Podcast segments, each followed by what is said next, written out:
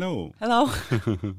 Welcome back. Welcome. We wanted to continue on the path of Tantra and inclusiveness. Yes. It's not only about couples and Yeah. personal, deep spiritual relationships with a teacher or a partner or Yeah. a Uh, husband or a wife. that that I think is important because, especially for example, with the queer community, lots of people feel neglected by the religious practices, and tantra started to become really popular in the U.S. and in Europe for the queer community, for gay, for lesbian, for trans, and that shows also that something that we had been talking a lot about the importance and the willing for connection and the importance of getting uh, a positive uh, Mm. relationship with your sexuality. When you say it's getting popular, Yes.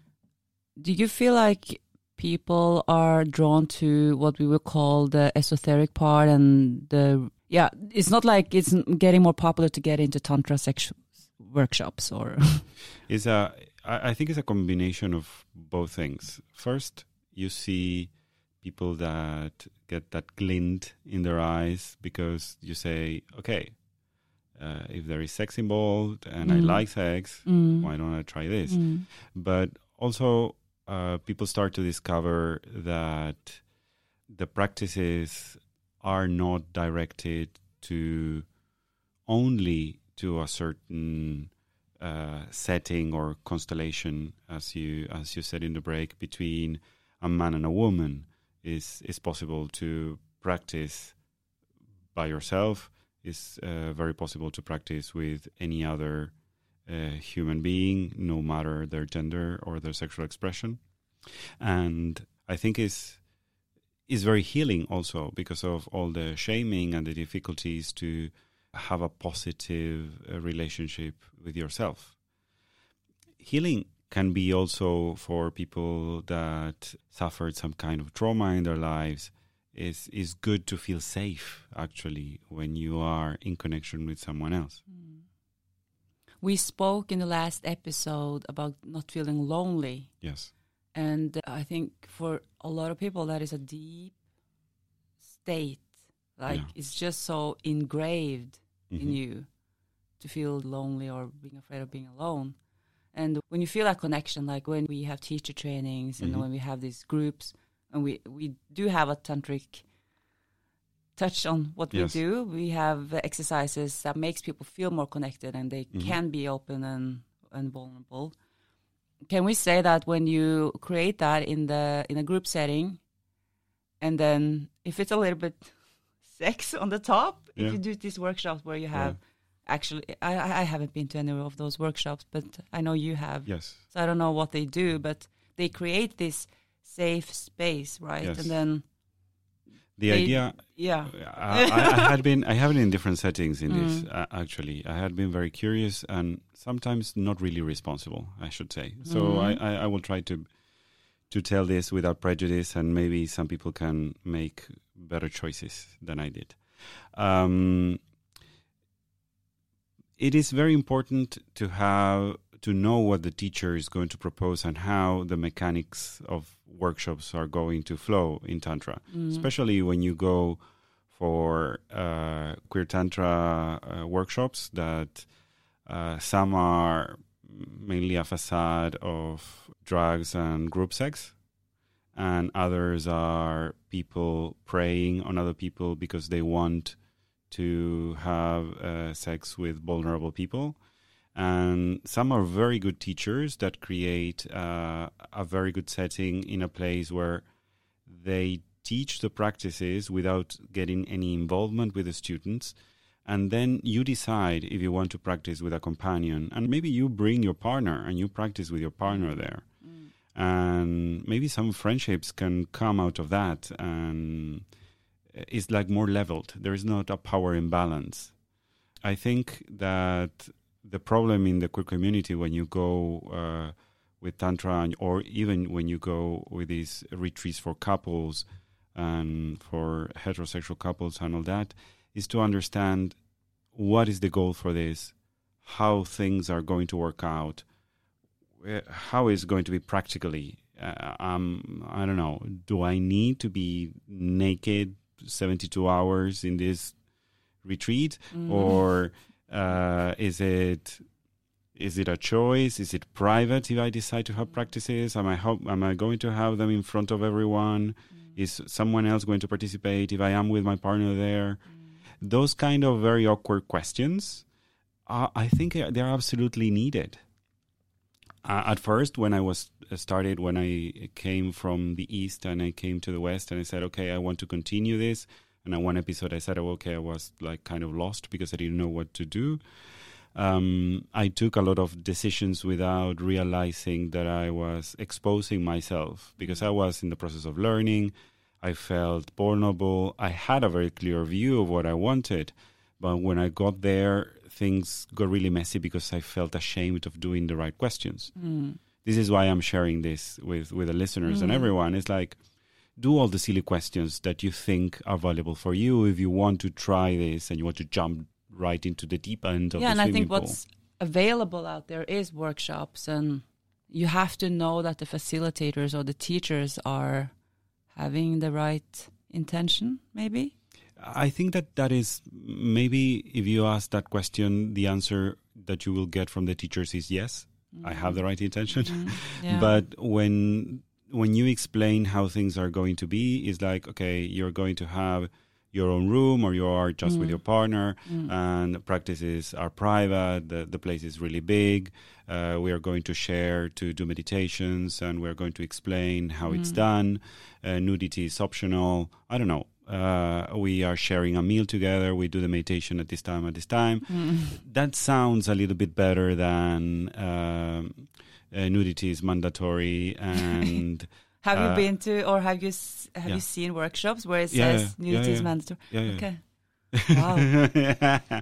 um, but then again, when people talk about this, is um, they say thi- this is what is needed to speed the process because if it was optional, it would be really hard because some people will be connected and other not. So everyone will justify it. But the importance is how you feel about this. In I think it could be really healing done properly and I feel that there are lots of queer people that have this internalized hate to themselves because you have these microaggressions of not being good enough or not being the right person mm. for a very long time. Mm. So at one point you feel like stuck. Is uh, maybe I'm not good enough. Maybe I'm not lovable. Maybe, and tantric experiences, not even sexual. I mean, tantric experiences can be so healing because then you feel connected. Brené Brown, an author I love, she has a book uh, called Braving the Wilderness, and she said that all human beings have three things in common. We are we're born, we're going to die, and we have the willing for belonging. And I felt that right in the middle of my heart. Because that is so true. When you feel you belong to to a bigger community when you feel that there is nothing wrong with you that you mm-hmm. are good just the way you are that can be really healing. And i feel that in that way tantra can be really inclusive. You need to practice as i said before in the right setting I think uh, if you go to any workshop or community where you feel like you are tapping into this community or belonging, mm-hmm. if you are listening to our podcast, mm. you have to have in the back of your mind that the belonging should always be to something higher than a Mm. community, a person, or a group. very Uh, good point Yeah, and that is uh, because this is what what made us feel not lo- lonely anymore. This is what made me feel like this is something I wanna. I'm, I'm very passionate about sharing because I know how much it affected my life and mm. healed my wounds. But it wasn't until it changed from getting the experience of feeling a belonging to the source rather than my dance crew or the yoga sangha that we have Mm. or a specific teacher or whatever then you just you then you will just change your point of attraction to something and that will always disappear. So if you go into this workshop or you have a amazing experience, try to go home and practice to to wide that to the to what I call the source, and you can call it whatever if you want to call it God or nature or but something beyond a physical place and person. That's Yeah. kind of my biggest advice for. I I I like that because there is um the experiences could be so intense Mm. that you can get attached to the experience Mm. instead of going for like the higher the higher level. Yeah. You you may I don't know you might fall in love with the person that you're with. You might want to repeat that experience uh, as a compulsive thing. Come back and come back and come back. Mm. and that is back. very common in the in the tantra community where you have these gurus yes, and exactly. they have multiple relationships and it's free love and I understand where it comes from because it's the tantric essence of we are all one and we are free and we are we are going to love everything and everyone but sometimes I feel like they they have lost something on the way. I don't think it's about being in a relationship or a sexual relationship with as many people as possible. I some people like variety, um, but uh, I don't think that is a justification. Um, and I feel that w- what we are talking is important for our listeners to understand that it's their choice. That is not that getting into tantra is to go into that path.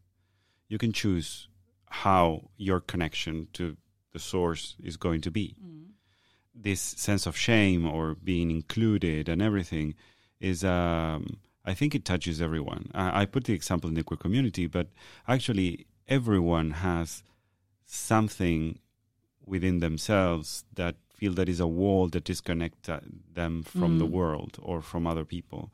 Some people have I don't know um, um, extra kilos or not enough kilos or they're bald or Mm. I don't know. It could be many, many things. Um, and you feel that you are not good enough to belong. And what I love about Tantra is exactly that. Mm. Everyone is good enough to belong. Yeah, but also you have to dare to. Oof. Oof.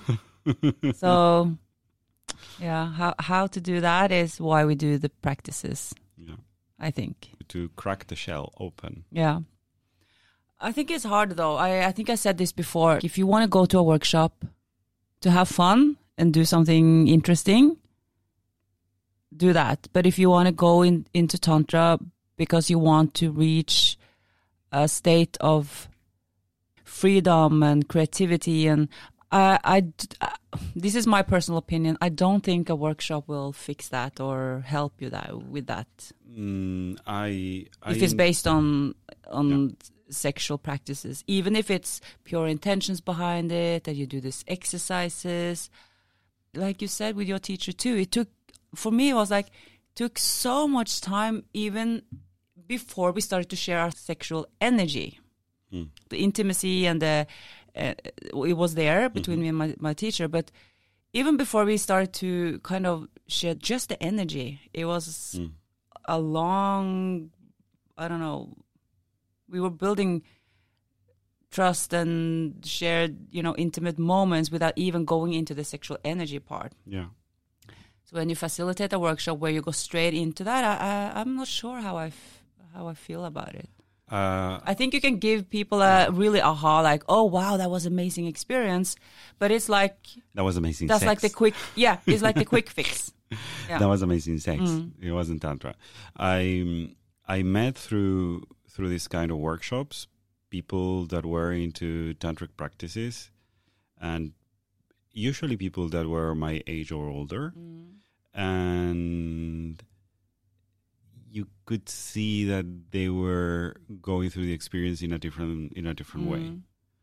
that they weren't like rushing into the practices or trying to they were very selective and saying yes i will do this i'm not going to do that Mm. that they were like their own people Mm. and that would be my advice if you want to go through an experience don't. It's not like signing a blank check. Mm. You decide in every moment what you want to do, and uh, it's it could be uh, a good experience, but it it comes from the level of intimacy that you have with yourself Mm. and how you connect with another person. It's also super helpful to go with someone you trust. I see. I think if you go with uh, a partner that you're already in a relationship with, then it's then we talk about something else. Yeah.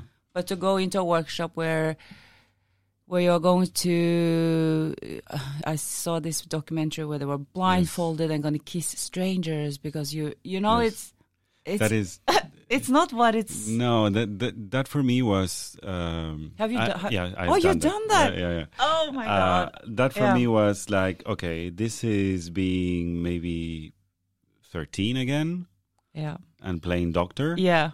but this is this is not the same I feel like it's um in the West or these workshops, it's like they are um, giving you this reward Yeah. before you have done the work. yeah Can we say that way? yeah yeah so yeah, you yeah. have the workshop, and we are going to do this and explore the sensual world of yeah, yeah. yeah, yeah. And then you go into the this goddess yes and yeah yeah and the massages and everything and the, this is this is the trick though you can go to this workshop because you want to maybe come to a different state. Yes. And then you go to this workshop and you are not ready for the things they do because you are attending the workshop because you feel like you need to learn more or come to that state. Hmm if you're already in that state you would maybe not even go to that workshop. Exactly. So I mean, it's no conclusion here, but I, I still feel like um, go for fun. good- yeah. Do it if you feel like it's um, something you will experience and have an open mind and Mhm. and go in with a little bit of humor and Yeah. especially if you have a partner, it can be fun. But if you are on this spiritual quest, like if you're serious about that, Mhm. uh, I think uh, it's not the right decision yeah if you feel like okay I, I, I i'm drawn to tantra i want to i don't think you will find the answers in a tantra workshop sex workshop I really like uh, I really like that. Um, for people that want to read, I always try to recommend books. You know, Mhm. I there is a but just to yes. finish this yes, because you have been attending these workshops Yes. what would you say because i haven't so i can sit here on my high horse say don't attend any workshop would you say that that has given you anything uh, valuable or do you feel like the no. Well, it's uh, I got very good friendships out Mhm. of that. I knew people. Not through the sexual practices actually, but for the conversations or the dinners and the meditations. Mhm. that they are they are amazing and I, I learn a lot from them. Uh, but I had the sense through those practices that I never did with a partner actually. Uh, the workshops I mean. My sense was like I was okay to expose myself to that experience because I knew when to open myself and when not to. Mm-hmm. But you attended these Yeah. workshops after you were in India. Yes. So you had a totally different, Yes. Uh, yeah, when you went into that. Yeah, because prior to that, I wanted to do that, but I was kind of afraid because I thought it was too much out there. I- guess that I grew up with kind of, well, most people with a with like an addiction mentality. I I had my problems with alcohol when I was a teenager and everything. So when I saw these things, it's like, what if I like it too much? It was kind of. I know it's kind of a silly, silly no, thought, that makes that makes perfect sense. what if I like it too Mhm. much? That will ruin my possibility to really connect with someone and have a, a Mm. loving relationship because I am going to go after. I think uh, that happens for a lot of people, and that's why I I have a little bit of warning towards it. But we have to mention that it is workshops without sex involved. Yeah, and Oh, yeah. also, and also Mm. there are workshops that uh, propose that you go at your own path and you do the things that you feel Yeah. that represent Yeah. the moment that you are with. because you can't force everyone to do exactly the same just because Exactly. they are participating in the same workshop. Exactly. In that sense, this two-sided experience, there there is a beautiful book called the Man Tantra Letters, that is letters between two friends, one that is in a temple and the other one that is in San Francisco in the sex scene. And they talk to each other in the letters during the AIDS pandemic about how they connected with the experience of fusing with another person. Mm. And one very wild leather sex club practices and drugs, and on the other side, with the monks being in the middle of nowhere. I believe in the middle ground as a Buddhist, uh-huh. and I believe that you need to choose when to participate and what to do. Tantra is very generous in a sense. Some people use the word Tantra, as we said before, to define things that are not. Um, there is a huge opportunity there if you are open hearted and you put the rational boundaries when you're opening up in intimacy to another person. In this uh, Pride Month, it's important for everyone, not only for queer people, to be proud of who you are and to connect in deep way if you feel that this is what you want with another person. Mm. Uh, sex can be a great mean of showing love and for yourself and for others. Yeah. Thank you so much. Thank you.